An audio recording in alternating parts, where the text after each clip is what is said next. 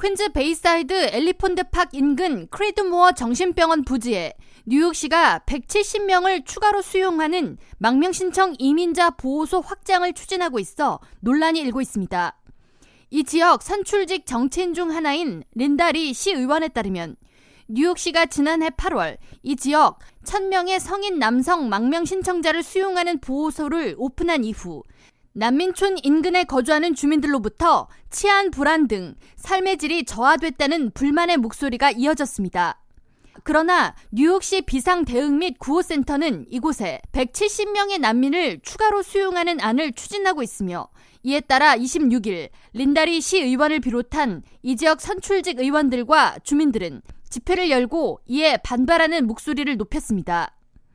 이날 집회에 에드워드 브라운스틴 뉴욕주 하원 의원, 토비엔 스타비스키 뉴욕주 상원의원, 린다리 뉴욕시 의원 등을 비롯한 지역사회 리더들은 주민들의 거센 반대에도 불구하고 시 정부는 이 지역에 망명 신청 이민자 수용소를 건립했으며 거기에 더해 추가로 확장 계획을 발표한 것은 행정부가 주민의 목소리를 무시하는 처사라고 반발하며 난민 수용소로 인해 인근 학교와 시니어 센터 등을 이용하는 주민들과 보호자들은 큰 피해를 입고 있다고 목소리를 높였습니다. 이 지역 주민 대표인 커뮤니티 보드 13의 브라이언 블록 의장은 주민들은 이미 들어선 난민 수용소가 임시 운영된다고 생각하고 견뎌왔는데 여기에 더해 증축을 한다는 소식에 절망하고 있다고 전하며 애덤스 행정부는 난민 수용소 확장 계획을 철회하라고 촉구했습니다. 토비엔 스타비스키 뉴욕주 상원의원은 6주 전 시장실 보고에 따르면 뉴욕시에 6만 8,400명의 망명 신청 이민자를 보호하고 있는 것으로 집계됐는데 지난주에는 이 숫자가 6만 4,800명으로 약 5% 줄었다면서 뉴욕시의 난민은 줄었는데 어찌하여 퀸즈 북동부 난민 수용소에는 17% 인원을 늘리려 하냐고 반문했습니다.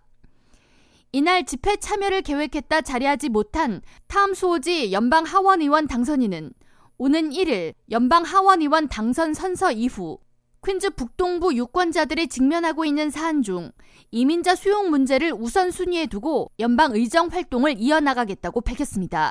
한편 뉴욕주가 발표한 2024-2025 회계연도 예비 행정 예산안에 따르면 망명 신청자 예산에 총 24억 달러가 배정됐으며 직전 회계연도 19억 달러보다 5억 달러가 더 할당됐습니다.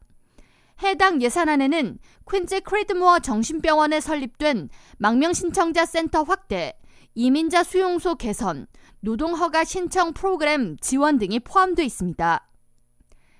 K라디오 전영숙입니다.